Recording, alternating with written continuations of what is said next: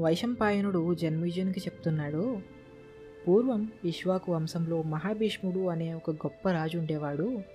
అతడు గొప్ప పరాక్రముడు సత్యమంతుడు అనేక యాగాలు చేసినవాడు. చాలా అశ్వమేధ యాగాలు రాజసూయ యాగాలు చేసి స్వర్గానికి వెళ్ళాడు. ఒకరోజు దేవతలు రాజులు ఋషులు మహాభీష్ముడు కూడా బ్రహ్మదేవుడి దగ్గర ఉన్నారు. అప్పుడు అక్కడికి గంగాదేవి కూడా వచ్చింది. అప్పుడు గాలికి ఆమె యొక్క వస్త్రాలు కొంత కదిలాయి. అప్పుడు సభలో ఉన్న వారందరూ మొహాలు కిందకి దించుకున్నారు కానీ మహాభీష్ముడు మాత్రం అలా చూస్తూ ఓడిపోయాడు అందుకు బ్రహ్మదేవుడు కోపగించి నీవు భూలోకంలో మనిషిగా పుడతావు. నీవు చూసిన గంగాదేవే నీకు అప్పుడు అప్రియం చేస్తుంది అని శపించాడు. ఏనాడైతే నీవు కోప్పడతావో అప్పుడు నీకు ఈ శాపం వస్తుంది అని కూడా చెప్తాడు. అప్పుడు మహాభీష్ముడు పూర్వంశంలో ప్రతీప మహారాజుకి కొడుకుగా పుడతాను అని నిర్ణయం తీసుకున్నాడు. బ్రహ్మ దగ్గర నుండి గంగాదేవి వస్తూ ఉండగా దారిలో వసువులు కనబడ్డారు. వారు వశిష్ఠ మహాముని శాపం వల్ల దుఃఖంగా ఉండటం గంగాదేవి చూసింది. ఆ అష్టవసువులు మనుషులలా పుట్టాలి అని గంగాదేవి తెలుసుకుంది. అప్పుడు గంగాదేవి వారిని తన కొడుకులుగా పుట్టగానే శాపం నుండి విముక్తి చేస్తాను అని చెప్పింది. ఆఖరి వసువుకి మాత్రం శాప విమోచనం అనేది అతని జీవితం చివరిలో అవుతుందని వశిష్ఠుడు చెప్తాడు. ఒకనాడు ప్రతీప మహారాజు తన భార్యతో కొడుకు కోసం గంగా నది తీరంలో తపస్సు చేస్తూ ఉన్నాడు.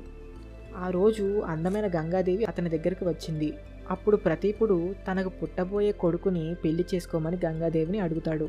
అందుకు గంగాదేవి సరే అని చెప్తుంది. ప్రతీపుడు పెద్ద వయసులో ఉన్నప్పుడు మహాభీష్ముడు కొడుకుగా పుడతాడు. రాజ్యం ప్రతీపుడు శాంతంగా ఉన్నప్పుడు పుట్టాడు గనుక శాంతనుడు అని పేరు వచ్చింది.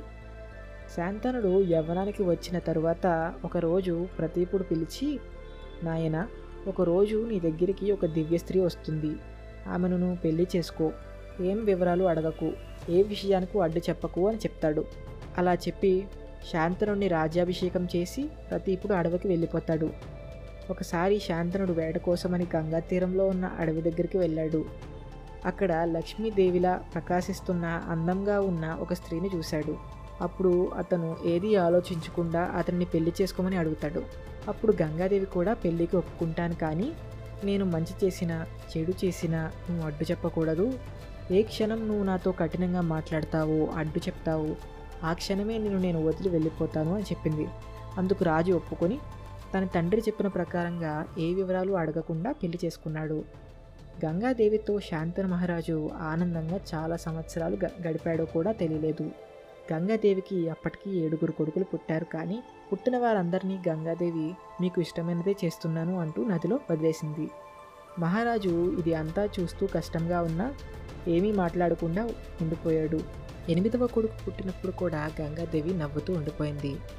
అప్పుడు మహారాజు కొడుకు కావాలి అనే ప్రేమతో నీవు ఎవరు ఎవరు కూతురువి ఎందుకు పిల్లల్ని అలా చంపేస్తున్నావు అని అడిగాడు. అందుకు గంగాదేవి నేను వెళ్ళిపోతున్నాను. మన అంగీకారం ప్రకారం నువ్వు ఎప్పుడు నాకు ఎదురు చెప్తావో ఎప్పుడు నాకు వద్దంటావో అప్పుడు నేను వెళ్ళిపోతాను. అందుకే ఇప్పుడు నేను వెళ్ళిపోతున్నాను అని చెప్తుంది.